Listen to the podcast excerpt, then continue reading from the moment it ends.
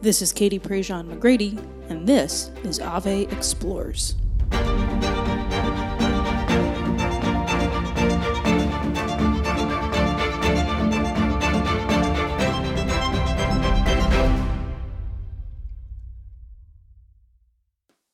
I have a scar on my chin.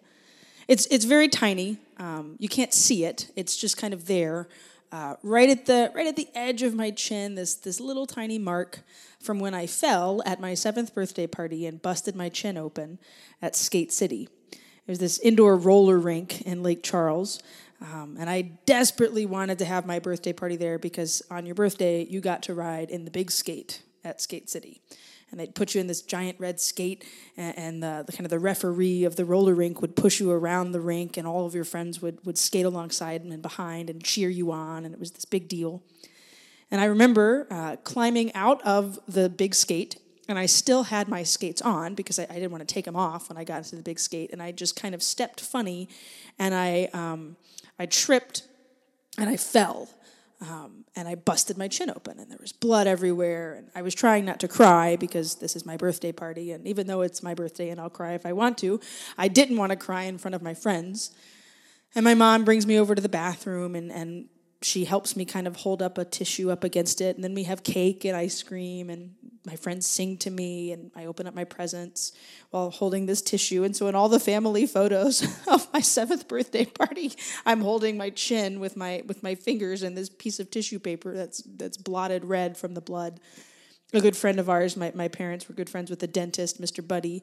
He came over to check to make sure that you know my teeth weren't busted on the bottom. They weren't. It didn't look like I would need stitches or anything. Just just a good little bandage.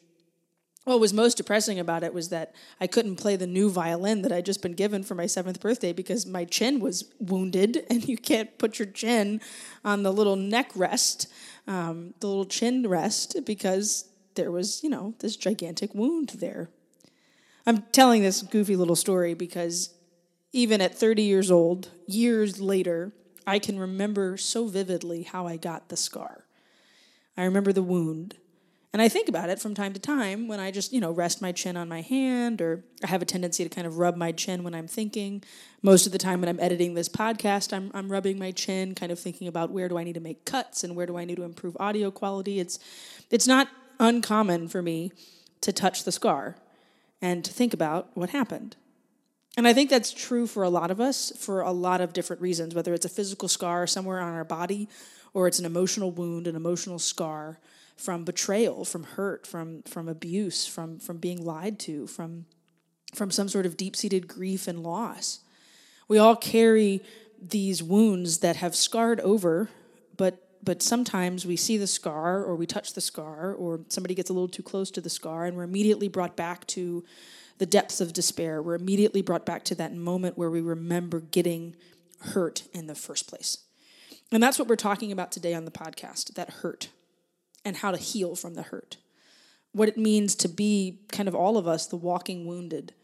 You'll hear in this episode some pretty honest conversations about healing and forgiveness from two people who I think are not just experts in that field of healing and forgiveness Sister Miriam James Heidland and Father John Burns, but you'll hear from them kind of their own experiences in this realm, both from a ministry perspective and working with and walking with people, but, but also in their own lives, what it meant to grapple with things themselves, what it meant to, to go through the process of healing and forgiveness themselves. And I really wanted to interview these two, not just because they're Ave authors, both with excellent books from Ave Maria Press, but because they're friends of mine, Sister Miriam and I had the lovely opportunity to hang out about a year ago in Baltimore at the end of the Mid Atlantic Congress. She'd given her keynote, and she had a little bit of spare time before she had to go, had to head to the airport. So we went and got tacos. Um, and sat downstairs at this Baltimore hotel and just chatted and visited. And it was probably one of the most fruitful hours of my life. Sure, it was just friends having lunch, but I walked away kind of feeling like I'd gone to a therapy session because of just the truth that she spoke into my life. Father John and I have, have worked together in ministry a few different times, most recently uh, helping plan the Steubenville youth conferences for this coming summer, working on, on the theme team together, and got to sit together at, at this social hour at a, a bar outside of, um, outside of Pittsburgh, just, just kind of talking about ministry and life and, and what's going on in my own family and, and how, how we can all be better at what we do. And, and he just really kind of shared with me his heart his heart for ministry right now, especially with religious sisters and kind of bringing a revival of religious life in the church in America. They're just excellent people. And I think this conversation is a showcase of not just why we all need healing and forgiveness, but how to go about receiving healing, how to go about giving forgiveness, what it looks like to be a person of healing, what it means to live a life that is healed, and to consistently pursue it and advocate for it. This conversation, as with all of the ones that we've had for Ave Explores, is not a replacement for professional medical advice. Um, and if you feel the need to go talk to a professional, to talk to your doctor, to talk to a therapist, to receive a diagnosis, to go on medication, we encourage you to do so. This is merely a conversation from people who themselves have been wounded and have been healed to hopefully offer some insight and advice on how you can find that yourself. All of the Ave Explores content is, of course, available on AveMariaPress.com. And this being our last episode of the season, it's a little bit longer uh, because there's just such excellent content. I couldn't bear to chop it down. So, without further ado, I hope you enjoy this conversation with Sister Miriam James and Father John Burns. Sister Miriam and Father John, thank you both so much for joining us um, for our final episode of Ave Explores for the season. Thanks for taking the time. Yeah, great to be with you. Yeah, so we're just going to launch right in because everybody knows at Ave Explores I'm not a fan of of beating around the bush. You two are like the forgiveness and healing experts in the world today, in my opinion. Um, your talk at the National Catholic Youth Conference was remarkably profound. There were a line of young people out the door wanting to talk about forgiveness and healing. Can you give us kind of a summation of what this work that you've both been focused on has been recently, and, and especially in terms of Ave Explores, this series has been focused on mental health and like what what surrounding forgiveness and healing do we need to really know here at the outset? Mm.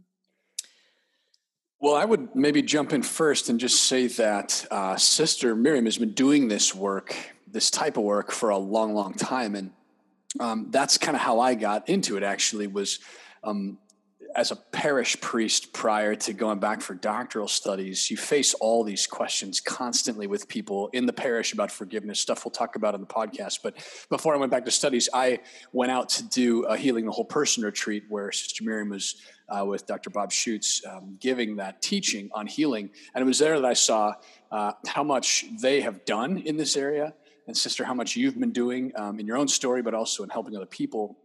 And that was really a launch point for a lot of uh, for me to take a lot of the questions that I had from the parish into a couple of years of study, and then uh, with sisters' help throughout, kind of navigate some of the practical questions about how do we take the teachings of the church, the biblical teachings, and then the tradition, and, and make it um, accessible and, and, unlock it for people that are just kind of trapped in their pain. So, sister, really, uh, to you, you've got this this great long story with those retreats and also your own journey. Mm-hmm. I, yeah, I think it's been a journey born out of a lot of suffering in my own life and just grappling with the questions that we all do of what is the meaning of life and, and what is suffering and is that the end of the story and is unforgiveness or is just chronic sadness is that the end of the story and i think just delving to the core of my own story and then accompanying so many people just so many people along the journey uh, was really just caused a, a just search in my own my own soul and I've done just a lot of different kinds of, of therapy work over the years, and you name it, I've done it. And I, am like, all my, you know, my motto in life is go big or go home. So, mm-hmm. um, but about 10 years ago, I came across Dr. Bob Schuchts, who his class was a curriculum requirement for another course that I was taking. And so I just went and it changed my life. And then I began to teach with them. And now I, I travel as much as I can with them full time. But mm-hmm. what I find, and I'm sure what you see, Katie, and what you see, Father John, is that when you talk to people, you know, the tip of the iceberg, when you ask people how they're doing, is like, oh, good, busy. Yeah, I'm just fine.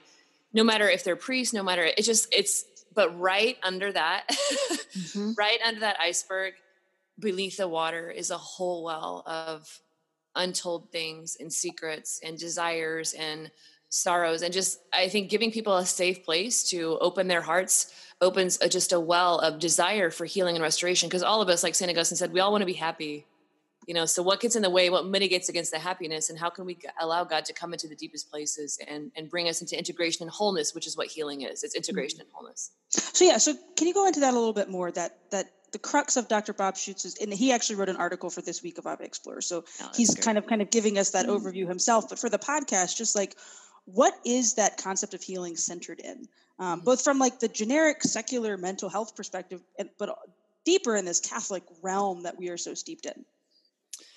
Well, the summation of healing is is relationship. It's communion. It's holy communion. Mm-hmm. And every part of us that is disintegrated and and compartmentalized is not in communion. And so, with that, and you see that in the Gospels when Jesus Christ heals, he never heals apart from bringing people back into communion and relationship. So that's the journey of all of our souls, all of us from the fall and all of our own, our own sin and the sins that people have committed against us. It fractures us. So healing is not some fringe movement in the church, and it's not for like those people over there that are really broken. It's for every single one of us because all of us have parts of our heart and soul that are not in communion. And that is the Lord's desire is to bring us fully into holy communion with himself and with others and within ourselves as well, because those are the main places that we're broken. Um, Father, yeah, that, what would you say theologically? What would you say also about that? Yeah, I think what, what's cool, what we're seeing now in like all of the literature, secular and, and religious theological, is, this kind of movement toward talking about wholeness, or uh, as you named, sister, there, kind of uh, communion, togetherness, integrity, and all of that is basically a proof of what our, our, our is evidence of what our theology has always said. Um, and it's based really in the Trinity, like all, all, kind of great theological treatises, you know, start with with the big stuff, with the Trinity. And when we look at the Trinity, it's it's a communion of persons, right? It's a, it's an undivided togetherness of Father, Son, and Spirit, and there's there's nothing broken in the communion that they share.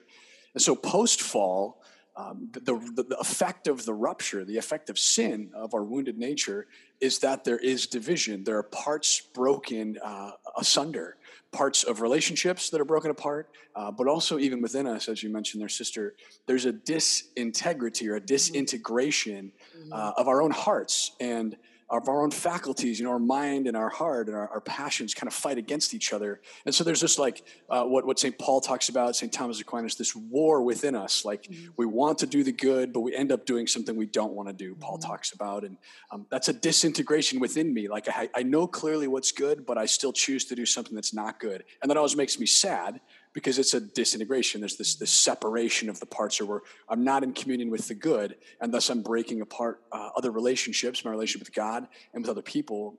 Mm-hmm. And so, a, a, theme that we talk about through healing and forgiveness is is the theme of order.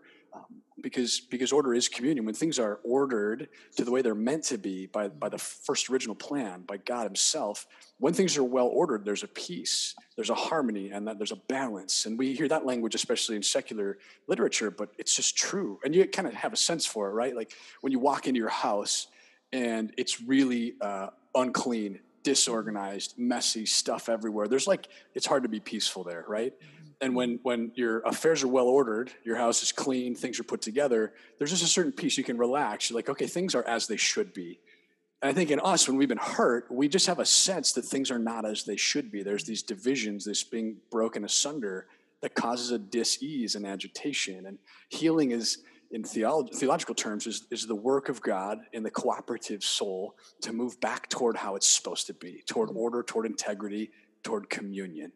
Mm-hmm. So, so in that realm then of of healing, there's almost got to be like a I want to be healed. Like a lot of people resist it. A lot of people fight, whether it's like seeking help for mental health, which is has been a huge theme of like destigmatizing the conversation of this season, and then like seeking that healing in your own lives. Um, and this is like we've asked everyone on the podcast to kind of share a little bit, like when has been a moment when you've recognized like i need that healing i need to go run to it i need to find it and then how has that informed your ministry because um, you're both very public people and you're both very out there in your ministry to, to really great do these it's really quite remarkable. Sister miriam your ministry with priests and father john your your ministry with religious sisters it's, it's really quite beautiful the way you both have entered into that realm. What are some stories of that healing in your own life? And then we'll kind of extrapolate from that what people can do in their own. Mm-hmm. yeah. Oh man there's so many but it's it's just overall i guess the i remember a priest when i was in seminary a priest saying to me a very simple thing. And he just said, the most important thing we can teach our people is that sin makes us unhappy. Mm. And it, like as he said it, it didn't really do much for me. I wrote it down on the napkin and I like sat with it for a little bit, but it, it wouldn't leave my prayer. And I realized like that was a lens that I could look back over my life and see all of these phases and stages where I was trying to be happy uh, because it's on my heart, like you said, sister, from St. Augustine, you know, and this from Aristotle, the whole tradition. And uh, I was trying to be happy and I was doing it on my own terms and doing it in ways that like perpetuated my own brokenness. And so that was in um, unholy and unhealthy relationships, unholy and unhealthy activities. And uh, the further you go down those roads, often you find yourself trying to like dig out or find something else to grab onto that might satisfy that deeper mm-hmm. ache. And so I realized I could look back over my life and really see a persistent pattern of wanting communion, wanting to be um, with the other, wanting to be well. And I was seeing that in relationships, romantic relationships, as much as friendships, as much as my family, and seeing this brokenness in all of those places um, disagreement and pain in my family, uh, broken romantic relationships, uh, even friendships that were really just were kind of using each other or trying to get ahead. And the sadness that kind of hung over my whole story as I realized I wanted well, I wanted to be happy, but I was going about it on, on terms that did not match with what I, in a deeper way, knew to be true. And so I came to a place, I made a general confession just after that, um, where I really just looked at my whole life with my confessor and I said, There's a pattern here that is profoundly disordered that I didn't mm. see. And, and I was trying, I meant well, like I wanted to be happy, but I was lo- looking through the wrong lens and, and medicating with all kinds of broken relationships, broken things, and broken habits in a way that like actually has made me really sick. And so I just mm-hmm. came kind of weeping to this beautiful moment of of renouncing my own willful sinful past and, and realizing that I was in part perpetuating the mm. pain of my own brokenness uh, as a fruit of the fall. So coming out of that, that since then I've always kind of looked at that. The lens of my life and other people's lives is where's their order, um, and where's their disorder and how can we repent of the disorder confess the sin and then come mm-hmm. back to the god who is communion and order and mm-hmm. love mm-hmm. That's profound. So finding order in the midst of disorder that you've almost caused for yourself yeah, which is chosen to perpetuate yeah yeah. because yeah, that's what our story. Yeah we often it's concupiscence right? Like we consistently fall over and over again. Sister miriam i know you have a story around this Mm-hmm. mm-hmm. I yeah, thank you, Father John. I think that's very. I think that's very similar in my own life. Um, I think for myself, one of the the big key moments was it's amazing how you can live with such disorder and such trauma and not really have any idea that it affects you. Mm-hmm. It's fascinating. Of like, oh yeah, that happened to me, but what does it have to do with me today? And the answer is everything. Mm-hmm. Um, I often say, you know, we talk about, well, why should I look at the past? You know, it's the past, but unless the past is being lived out in the present, which is what usually happens. You know, which is why we get so even upset or afraid about certain things that happen now. Many times, what they do is they have these trigger points that go back these roots from the past. And I think really was I was a, a postulant I was a postulant in Rome, and my superior gave us this book. Um, is uh, came out like many years ago. It's called Love is a Choice or something like that, and it talked about just the reality of love and, and the reality of our lives. And it was and it was shocking really now it's almost laughable that i looked at my life for the first time and i'm like that happened to me as a little girl and all this massive dysfunction that i've been living in maybe had maybe it had a profound effect on me that i didn't because i had a very ca- carefully maintained facade of like i'm fine like mm-hmm. and perfectionism was one of the ways i tried to prove like i was good enough and you know, if I just had all these things in order and if you looked at my life and you thought it was lovable, then I would be because inside it was just really broken. And so I think for me, it was that was, I had to enter religious life to find out what it meant to be a woman and to find restoration like that, you know, so the last over 20 years have been a massive transformation of my life. And mm-hmm. it was, you know, facing a lot of abuse from the past, sexual abuse, brokenness, trauma, promiscuity, addiction, um, even just how I came into the world being conceived out of wedlock, just like this whole story of just trauma and then how I how I perpetuated onto other people and myself. And so in wrestling with a lot of deep suffering, just and I think for me that's always been a key of my life is just God has allowed immense suffering in my life and it's forced me to go to the depths. And I to this day I, I, I will never stop doing that. If I want to love well and I want to be well, like when Jesus says in the Gospel of John, do you want to be well? And I think for some of us, it, for I think there's all parts of us like, yes, I want to be well. And there's other parts of us that are we're so we're like, I don't know, can I think about that and get back to you? Like, let me mm-hmm. let me mm-hmm. think about that for a second, you know. So it's like this journey where Jesus comes and he's so kind. He's just so, so kind. Just so kind. And he comes into these tender, the most tender places of our soul where we are terrified. And he just comes and he brings us into communion there and he, he heals us of the shame and the disorder. And then then we love well, then our love is ordered, then we can love passionately and beautifully and vibrantly. And you know so i believe in that. I believe in the restoration of love and healing and, and restoration. I, am living it and i see it so i believe it. There's you said something there like that we we want to love well but mm-hmm. can we if we ourselves are walking wounded? And we're all mm-hmm. walking wounded right? Of like course we are yeah. like nobody's mary that's it she was perfect. And like but yet even she experienced intense suffering and like mm-hmm. You know, I somebody asked me the other day, do I think Mary dealt with anxiety? And I was like, absolutely. Like mm-hmm. maybe not like a generalized anxiety disorder where she would have needed medication, but she had to have been stressed. Like stress mm-hmm. is not sinful. Mm-hmm. Falling into despair and like not seeing a path forward is perhaps a moment where like one can enter into that that fall in an even deeper way. Here's here's my question, and here's where like I think some people are going to struggle so we know we need healing and we know we want it but there's a deep shame sometimes in admitting that i need that help. Like what's the what's the first step? Like how can that person run towards the healing that not only god provides but that like we need to survive and then thrive in life? Hmm. yeah yeah you were saying something there katie to that question that was just and, and both of you really just referenced this fact of uh, the shame or like the the difficulty of admitting that we're not okay Mm-hmm. Uh, like on one hand, we want to be well. On the other hand, we're like scared to death of what that's going to entail, especially because mm-hmm. it means admitting we're not okay, but also like needing to dig up some of these things that we've tried to ignore. And it's yeah, it's just it's. I think what's very hopeful in this work, but also just hearing from other people. Um, we're all like we're all a mess. Like mm-hmm. everybody's a mess. And and that's like the beauty of of this this crazy pilgrimage is that we're together to precisely like by God's will for the sake of entering into something beyond ourselves for the sake of accompanying each other toward this this gift of life that we're, we're called to which is entails healing.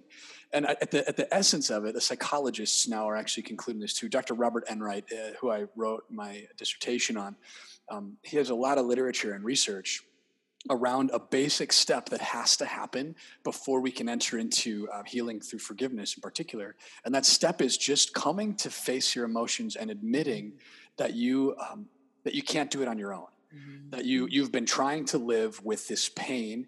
You've been trying to make sense of it or get rid of it or medicate it away or just ignore it. And you come to a place of saying it's not working the way that i'm doing it and I've tried it a lot of different ways, and I still uh, am sick. I'm still not mm-hmm. well. And so it's really a moment we might, in, in theological terms, talk about the virtue of humility, but in, in, just in frank, kind of simple human terms, it's just a moment of of being able to say, "Help! Mm. Like I can't do this." And, and, culturally, especially for men, but just for people in general, you know, we're kind of trained in a perfectionistic culture and a get ahead, achieve mindset.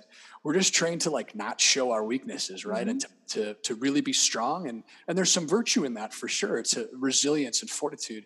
But um, it leads us a lot of the time to be very dishonest about the pain we bear, even dishonest with ourselves, to be like, well, mm-hmm. I can't feel this because that would make me weak. And if I'm weak, I'll have to ask for help. And then I won't be perfect. And then I won't be loved. And that's a faulty line of reasoning. Yes. Mm-hmm. Yeah. Rather, yeah. we just have to come to a place of saying, like, nobody's okay. Some people are further along than I am because they've been willing to accept help. And can I look at some of these, these people, role models, really heroes in the way of mm-hmm. faith? And can I reach out and ask for help? Because yeah. I just can't do it.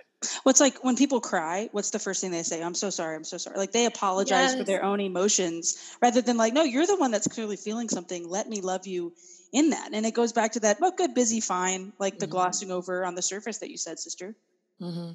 Well, and that's true. I, and I, I love that. I love what you both are saying there because what, one of the most wondrous things that I found on the journey, which you guys have probably discovered too, is that we're all on the journey together. Mm-hmm. And it's like nobody, like Father John saying, like nobody has it all together. And so all of us are learning. We're all learning how to love. We're learning how to encounter the other. We're learning, you know, we're letting Christ into our. That's the journey of discipleship. I mean, that root word means a student. We're continual students, mm-hmm. and Amen. And so I think you know what i find is just speaking to thousands of people is that all of us we have different chapters of but we all live the same story.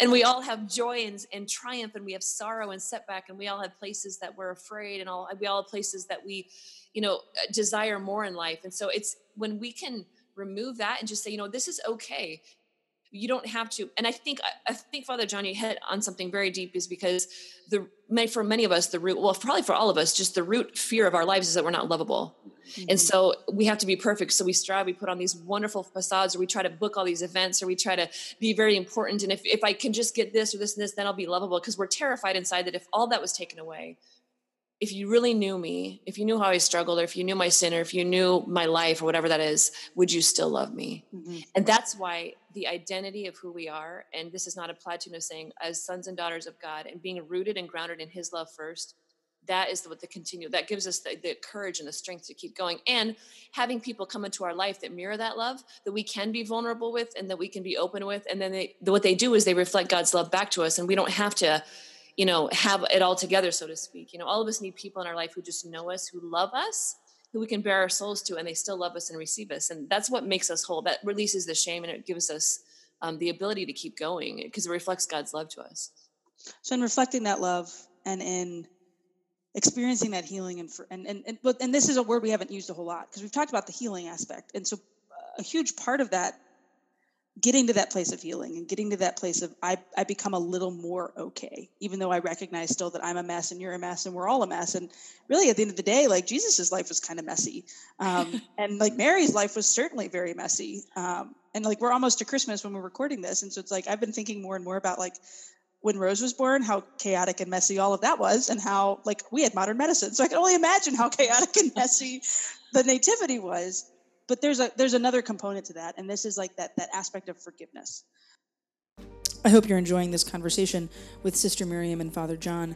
I think a lot of what they're saying is necessary and important and is really the perfect capstone to what we've talked about this entire series. If you've enjoyed this conversation, you'll of course enjoy some of the other chats that we've had on this show. You can find all of the other episodes on Apple Podcasts.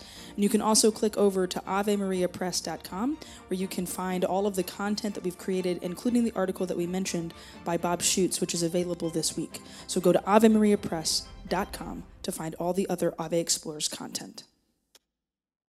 So, Father John, I really want to hone in now on this idea of forgiveness when it comes to healing. Um, why it's necessary, how to find it. And I know we keep like talking almost like practicals, but really as a priest, like what have you seen the power of forgiveness do in the lives of people that you've been able to walk with?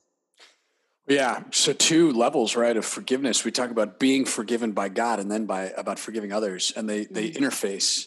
Um, but when we carry within us the weight of sin and the sadness that sin causes, uh, there's no way out of that without God's forgiveness, which you know lifts the penalty that we've invoked by our own failure. And so, the the beauty, the healing of the sacrament of reconciliation is is like the rediscovery of who God actually is and what it means to have a perfect Father who loves us, um, mm-hmm. even in spite of all of the stuff we do to reject His goodness and, and, to turn away from that. And so, when we approach confession with the right heart, um, humble and, and repentant, but also just um, looking to God more so than getting stuck looking inward, realizing that God wants to lift out of us all the stuff that clogs up and, and impedes our joy. Um, it's a discovery of like the persistent mercy of God that God is mm-hmm. always seeking out the lost uh, and the parts of us that are lost. You know, it's not just the the one of the ninety nine. It's like what part of me is still lost, and God wants to come after that and bring it back into the light. So in confession, over and over, when we, we see people coming back to confession in the parishes or at different events, um, they will always speak of this like inflow of peace, of joy, of discovery that they uh, were basically living like half asleep or not fully alive before because frankly they were keeping a part of their life away from God mm-hmm. and there's no life outside of God. So when we're living in sin, we're not alive. And the discovery that like God wants that life and that he wants to take away the death in us, the sin in us is just such a beautiful insight into God himself. So that's uh, receiving God's forgiveness is essential because there we learn about what it is to forgive and we learn what it is to love unconditionally and what it is to be to try to be perfect as our Father is perfect and let Him do that in us to perfect us that way. So forgiving others is where we really, um, you know, Corrie ten Boom once said something like, um, "To forgive is to discover." Uh, is to let a prisoner free and to discover that you yourself were the prisoner. Mm-hmm, mm-hmm. That so often we're trapped in these really complex emotions, and maybe we'll talk about that here. But but forgiveness of another, of someone who's hurt us, is looking at someone who has done something wrong and choosing to no longer hold them in debt. And instead of continue uh, perpetuating curse mindset and and, um, mm-hmm. and anger, revenge, it's to choose a gift, to choose to give them a gift that they don't deserve. Mm-hmm. And giving always blesses us, you know. Um, yeah. Um, so there's a long way to that, but but that's what happens in the heart when we forgive someone. We we find it in ourselves to act like God, to, to love someone who hasn't shown us that they deserve it, but beneath that, to discover that that's a human heart, that's a person yeah. deserves to be loved and is acting out of their own brokenness probably as well. Mm-hmm. So the two interface really powerfully. And sister, I'm sure you have a lot um, more to say that. Mm-hmm. Oh, that's very true. And I think, you know, one of the things you think of just simple, the gospel message of when the disciples went to Jesus and said to Lord, teach us how to pray, you know, and you think of all the things that Christ could have said He could have said mm-hmm. so many things he could have said, and he, you know, he never wastes words. But at the heart, at the heart of what he says, is the heart of the heart, saying, you know, forgive us our trespasses as we forgive those who trespass against us. And that is a very serious thing to say. Mm-hmm. If you think about what you're saying, you're like, oh my gosh, mm-hmm. you know. So it's true, and I the it's so profound. It's at the heart of everything, and you know it affects every aspect of our life the little resentments that we have the areas of, of grudges of just like where we avoid people where even in like you know we talk about even within ourselves i'm sometimes the person that we have uh, the hardest time forgiving is ourselves um, mm-hmm. um, because of just it, it, carries just immense pain and i something that you know i've talked about is like that father john and i've talked about like in our, our workshops together is that i think a lot of times we labor with unforgiveness because we have a profound misunderstanding of what forgiveness is mm-hmm. and i know for myself the one of the reasons why I stayed sick for so long is because I had I thought forgiveness meant that it was letting you off the hook mm. and saying like what you did didn't matter. And how many times do we go to somebody and ask for forgiveness? They're like, oh, it's not a big deal. And it, it, it I get the, the, sentiment of that, but it really you really have to only have to honor that and say thank you for saying that, and I, I choose to forgive you because you know there are certain things in life that maybe aren't a big deal, but there are things in life that are a huge deal and those things cannot be overlooked and so you know to really and we'll, we'll talk about this for a second and i'm sure father john will delve into this but to really forgive somebody requires taking a full account of what happened mm-hmm. and making you know a fearless searching moral inventory of what happened in that journey and then choosing to release our grasp on that person and commend them to god and that's a process too um, so i think many of us perhaps labor for a long time under it because we don't are we seeking vengeance and justice in, in ways that are uh, broken and unhealthy. So it, just understanding that can be can you know bring us a long way and being willing to forgive. Yeah it's pulling back layers oftentimes mm-hmm. of a something that you've buried deep away. Like you've hid it in a closet you've yeah. covered it up you act like it's not there but it's festering. Yes. oh totally it, it, almost it starts to stink after a while. And like you mm-hmm. you know there, there was a, a great injustice done to my husband and i right when we were six and a half months pregnant. Like we just bought a house, mm. and it was mm. like there was this priest that that treated us terribly, and like I avoided his parish and his masses for two plus years. Um, and it wasn't until recently where I was like, this is not healthy. Like I'm avoiding mm-hmm. an opportunity for for grace and for communion because of this guy that like doesn't even know I'm mad at him, yes. doesn't even know I hate him. Um, mm-hmm. Um, and so I just like kind of out of the blue, I texted him, which is like the millennial form of forgiveness, and told him like like what like what I'd been dealing with, and we met for coffee, and I basically just like laid it all out there in the middle of the Starbucks and weeping. We probably should have like done it at like his office or something, but and it it felt I like I was 20, I felt like I was 20 pounds heavier when I walked out because it was like this i didn't even know it was it was and it was a full account but just like you said sister so mm-hmm.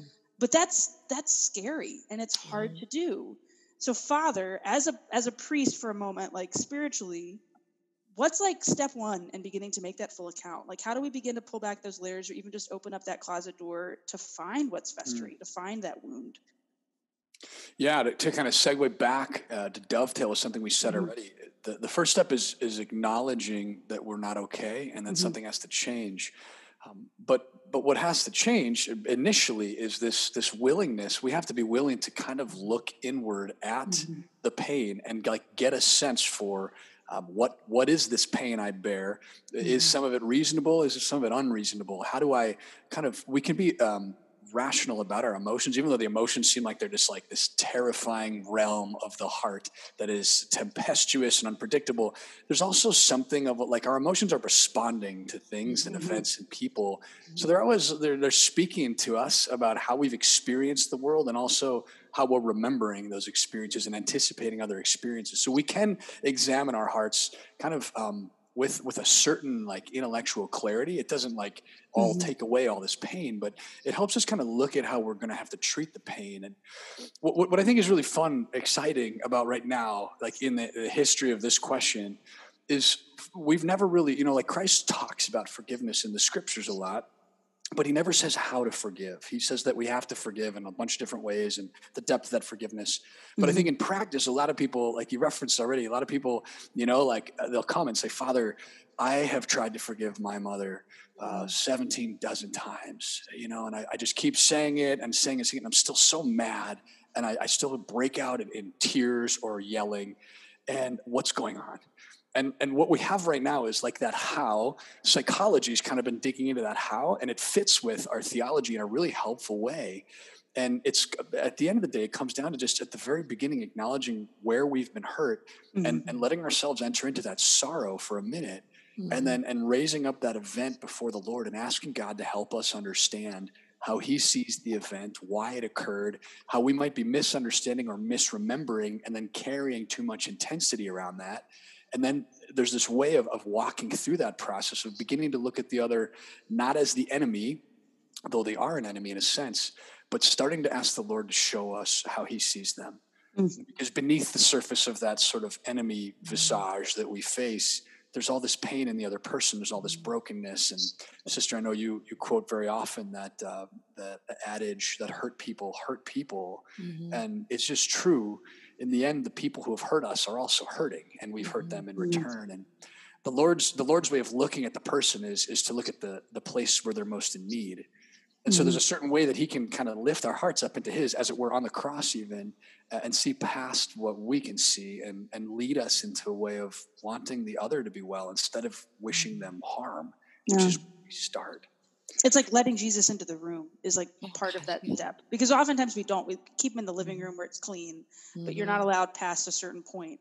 How do we how do we do that even further, sister? Mm-hmm. I think it is. I, I, mean, a very easy way to look is like, what is, what's the presenting fruit of your life right now? I mean, do you like just look at what, what, what kind of fruit is your tree bearing? And that often, you know, what are the things that come up daily or what are the things that just keep coming to the surface that are troublesome or problematic? Those are direct areas where the Holy Spirit is, is seeking. You don't have to scratch it yourself or dig it yourself. Or, you know, as we talk about the holidays, are there certain things as you think about the holidays gathering with your family that create anxiety? And like, what is mm. that? And I, I mean, something that I just invite people to ask all the time is ask the Holy Spirit, like, what am I, why am I doing what I'm doing? Like, what is the, what is the root of this?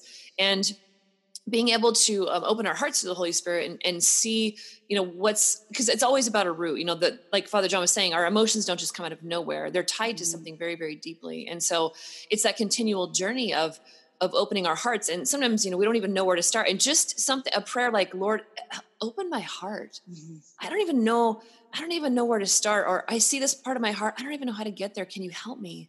And the Lord loves to be invited in. Like he says in the book of Revelation, behold, I stand at the door and knock, you know, and anyone who comes and opens the door, I will come in and dine with him. I will be with him. And so even just something like that of what are the presenting symptoms or what are the presenting fruit of your life right now? And what is the Lord saying to you right now? Because he's drawing near to you right now in every part of it. It's just so, it's so beautiful. Yeah. He doesn't want us to stay either far from him or in a state of mm-hmm. turmoil. Like that's not his plan for us.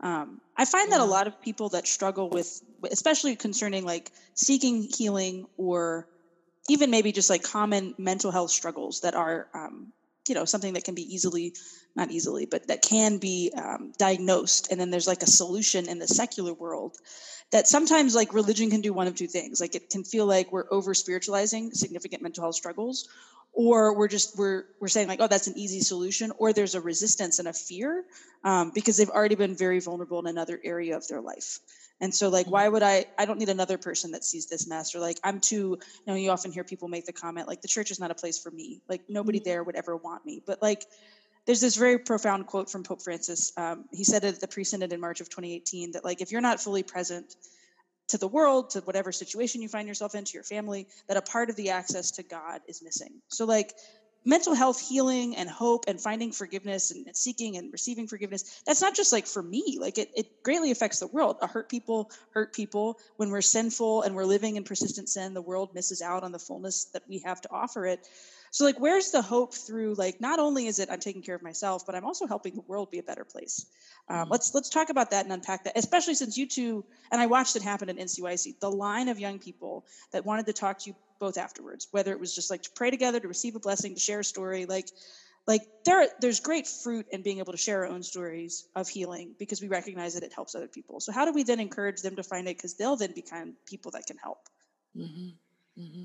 yeah you know to there's there's the fact of the matter the fact that each human being is created uniquely right and we're not repeated mm-hmm. um, there really is something to it that that like there is a way that each person is meant to reflect the love of god to bear the love of god to transmit share the love of god in an unrepeated way um, it's it really is like something akin to saying that that there's a song that each heart is meant to sing that has never been sung before and will never be sung again. Mm-hmm. And whatever is the story of brokenness often impedes the fullness of that song of reaching out to the ends of the earth, whether the person is afraid uh, to come to life in the way that they're called to, to live the gospel because they don't trust themselves or the other, whether they feel that they're too broken to be heard or don't deserve to be seen and heard, or they're just not worthy.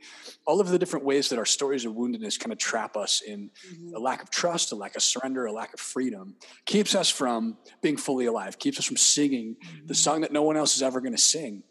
And uh, there's just the, the, beauty of this process is really it's inviting the person to sing at their best or to play, you know, at the top of their game, to just be fully alive. And, and so um, when we see that in someone else, even in secular settings, we see a great athlete or a great musician. When you see them perform at their best, you're like, man, that is that is serious business right there. And I want to be around that. I want to imitate that. I want to be like that. When someone's living the life well, the moral life, when they're fully alive, it's just captivating because they have something of God in them and they're reflecting it in a way that is persuasive, is attractive, is, is just dynamic and it draws us in. And so that would be the, the ideal is that we would all come to that place of fullness in a way that is uh, each of us is reflecting and singing and playing and, and showing the love of God the way it's meant to be shown, played, reflected, and loved through us. Healing and forgiveness bring us to that place of, of not being afraid of the way that we're meant to be images of God here in the midst of, of this day and age. Mm. Sister, what would you add to that?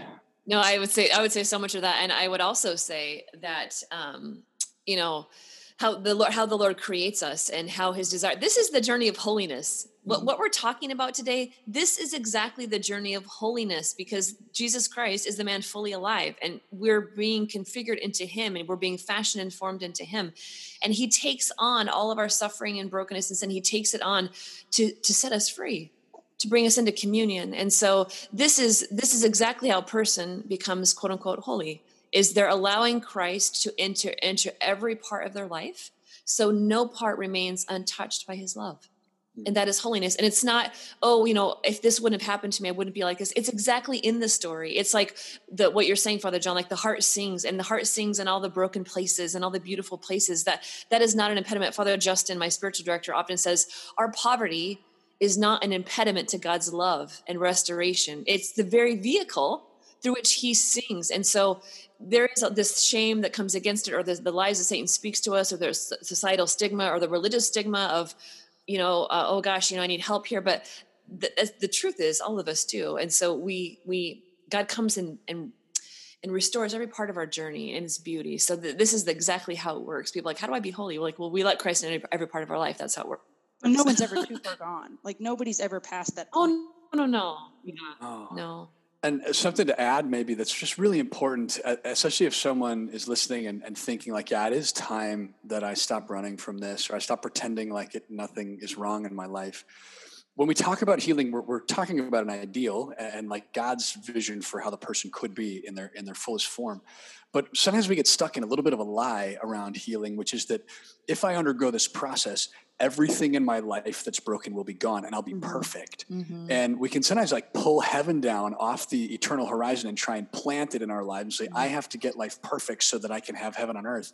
And that's not the case. Like the, the kind of the beauty of the journey is that we we bear uh, the marks of our wounds. Our story doesn't leave us, mm-hmm. but it, it, it's redeemed. You mm-hmm. know, there's a reason that Christ, when he appears, you know, with his wounds redeemed, uh, there, there's a point he's making. There are a lot of theological points, but um, the parts of our lives that have been marred by sin, the Lord will come into those and, as it were, clean the wound and redeem the story, bring the whole thing back into light, integrity with Him and with our own hearts. Mm-hmm. But we're going to re- remember the pain, and we're going to we might limp a little bit. Um, mm-hmm. You know, we're never perfectly 100% well mm-hmm. the way that we might think we'll be in heaven. No, there's a so scar. Just, yeah, there's a scar. Yeah, and we, but that's what makes that's what makes our story as we grow. Mm-hmm. That's what makes our testimony persuasive. And sister, that's often why you're you're so good at sharing parts mm-hmm. of your story because mm-hmm. um, it doesn't mean like someone who's perfect as our heavenly Father is perfect doesn't mean someone who's never been hurt. It means mm-hmm. someone who's let charity, the love of God, do its work, and in turn is living that and we just carry the marks of our own story in a way that um, is really holy and really beautiful once it's all redeemed and that in the end is that's what healing is is letting god redeem the whole and and yet letting it remain ours with him mm-hmm. Yeah. There's this like weird movement that's been happening lately on social media of like that unfiltered authenticity. I say weird movement because like it, it happened where it was just like, you know what, I'm gonna let people see my messy life because I don't want people to think I've got it all together.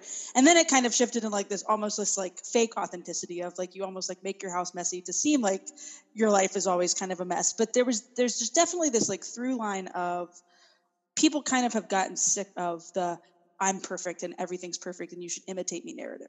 Like even the mm-hmm. celebrities eh, that have like all the followers and all the um, like I this is a very strange connection and really has nothing to do with healing. But I saw the other day that the uh, Kardashian Wests had to. Uh, I knew you were going to say yeah. They had to Photoshop in the daughter into yes. their Christmas card, and I I told Tommy I was like, even they have a kid that sometimes just isn't having it and like they have to like be honest to the world. Yeah she just didn't want to be in the picture that day and we had to put her in after the fact. And like i i loved that that it was just like this honest realness that i i think especially like teenagers today are longing for which is why like stories of healing and stories of survival and stories of overcoming addiction and they're so that's why so many kids were at that that workshop. That's why so many young people run to confession at steubenville conferences because like sometimes that's the only place where they're given permission to feel that. Um, and as a mom of a toddler like we're constantly telling rose like feel your feelings. Like your feelings yeah. are okay. Like we're not going to tell you like oh just get over it like move on. Yeah the movie's over. But like have that moment and like we'll suffer through it together and we'll come out on the other side. Mm-hmm. um, a lot of people resist that though and are scared to kind of pull that back. So so here at the end, maybe like we bump onto each other in the uh, NCYC elevator, um, which my sister is still like holding on to the fact that she got to meet both of you, and she's like, I can't believe you're friends with them. And it's like, yeah, they'll be godparents someday. Like we'll have a kid just for them. Um, but we we bump into each other in pray for that. We bump into each other in the elevator, and like we get into a conversation about healing. What's the one thing, like the one line that people have to hear here at the end of the podcast that kind of give them that hope? Mm-hmm. Uh, I would say that um, whatever you're facing now in your life is not the end of the story. Mm.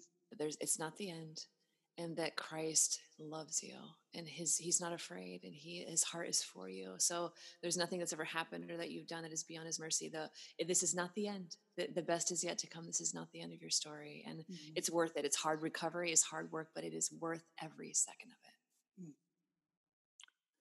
Yeah, and I, I, just would add to that that um, we don't go into this alone. You know, uh, the Lord has been to the depths of suffering himself in the flesh and he sees and understands more detail about our own stories than we ever will.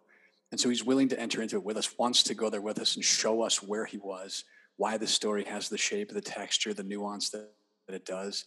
And he just wants to communicate to us how good it is, how good we are, and how much he wants to, to bring us into the light, uh, to abide with him. We'd have the fullness of life. And yeah, sisters, you say it's, it's a lot of work, but it's so worth it. And if we don't undertake it, we're just kind of carrying around death in our bodies, our hearts, our stories we undertake this journey and we become well as he wants us to be well we come alive and and that's just hope because he has a future full of hope for us.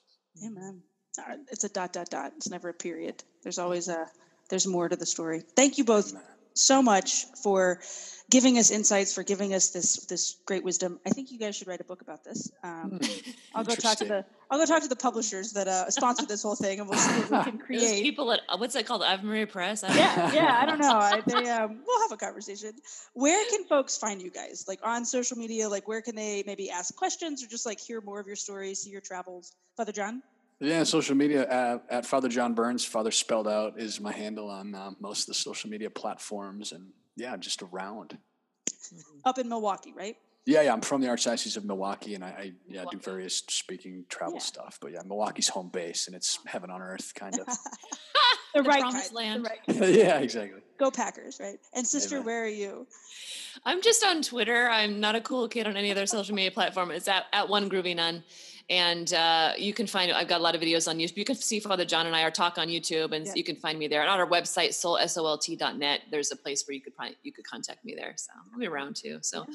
probably in a neighborhood near you at some point. For sure. And you're based down in texas right? I'm in the great nation of texas yeah. Great so. that's a good way to put it. So uh, you're a big sports gal. Um, so i say go packers. Who's who's your team? Ooh.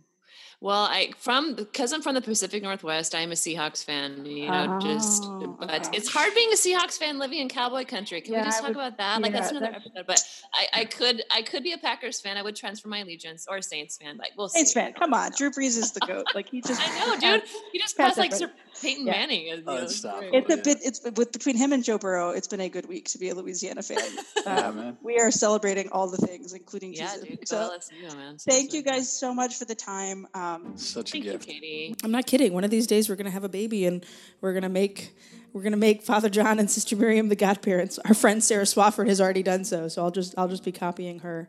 And I think it's pretty obvious in the conversation that we had. It's, it's very evident both the joy that these two people have in their life, the ministries that they have chosen, the vocations that they've been called to, have have really given them the opportunity to live life to the full, to, to have it abundantly, as Christ would say. But they've also been people who have sought healing in their life, who have sought to both forgive and to receive forgiveness in places that are necessary, and as such are able to give remarkable insights into how we can do that ourselves, and to how we ourselves can can seek that healing and can seek that forgiveness. Now, there were a few things that really stuck out to me that I that I think are worth repeating. The first, of course, being that we're all walking wounded, we're all hurting in some way, whether it's the scar on our chin from when we fell at seven years old, whether it's the abuse that we suffered as a child, whether it's the abandonment, whether it's the immense amount of grief, whether it's the anxiety and the suffering and the stress that we carry every day, we're all walking around wounded. And there's this remarkable idea that, you know, you don't judge a person until you know what kind of cross they're carrying. Another secular way to put it would be well, you can't judge somebody until you've walked a mile in their shoes, until you know what they've actually struggled with and what they're actually carrying around. And, and that's so true. We're all carrying remarkably heavy crosses. We're all walking around in battered and tattered shoes. And, and it's so important to see one another with the eyes of compassion and love. That if I know I'm wounded and I know you're wounded, then together in our woundedness we can seek healing rather than one of us try to shove the other one down in an attempt to be better than. The other really fascinating thing I think we talked about very much reiterates some of the stuff Tommy Tighe said in, in, last week's episode on grief. And that is, it's important to feel our feelings. It's important to not act like we have it all together, but that sometimes the messiness and that, that hurt that we're carrying, it's important to be honest and vulnerable about that because that can be an avenue and a pathway to healing. Ultimately, though, I think what Sister Miriam and Father John really highlighted beautifully was this idea that finding healing from a mental health perspective is perfectly in line with what we teach and believe as Catholics. And that we find healing in one aspect of our life, it begins to heal every aspect of our life. That it's not this isolated experience, but that when we are in relationship with Jesus Christ and we seek healing in other areas of our life, and, and this is something we've said consistently that Jesus Christ cares about that. Jesus Christ cares about the healing that we're looking for. Jesus Christ wants to help us find that. That Jesus Christ doesn't look at the wounded person and be like, man, that, that must really be tough. I hope you can figure that out. But wants to hold our hand, wants to walk beside us, wants to pull us into that warm embrace and love us in the midst of that. I think this was the perfect episode to kind of complete our experience of Ave Explores studying mental health. We've talked about a lot. We've had incredible conversations with so many wonderful people who've offered great insights. And just like we did uh, last season, we'll have a little round out episode next week with kind of the clips and the highlights from some of the best episodes, just so that you can kind of rehash some of those things that were said.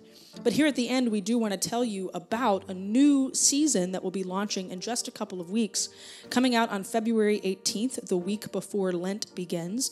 Ave Explores is going to do a quick little mini series over the, the 40 days of Lent, using this podcast to talk to spiritual writers, folks that are living the Catholic faith, and talk to them about how they're living Lent, what they're doing, why they're doing it, how they're growing, what they're seeing happening in their life as a result of their Lenten promises and commitments. And ultimately, hopefully, these conversations will help you walk through Lent with a more focused and open heart and mind.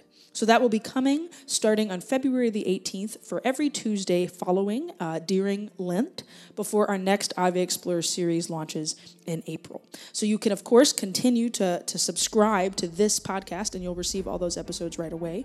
And to help more folks find all of the Ave Explores content, you can visit AveMariaPress.com, find the articles and the videos that we've created, as well as subscribe to this show and give it a rating and review on Apple Podcasts, Google Play, Spotify, or wherever you get your podcasts. Thanks for listening. We hope that you've enjoyed it, and we look forward to seeing you soon.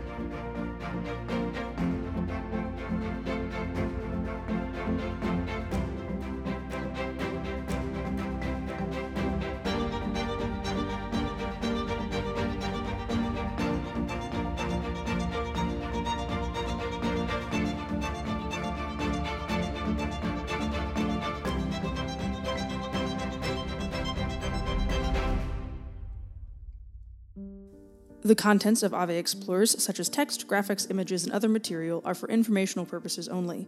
This content is not intended to be a substitute for professional advice, diagnosis, or treatment. Always seek the advice of your mental health professional or other qualified health providers with any questions you may have regarding your condition.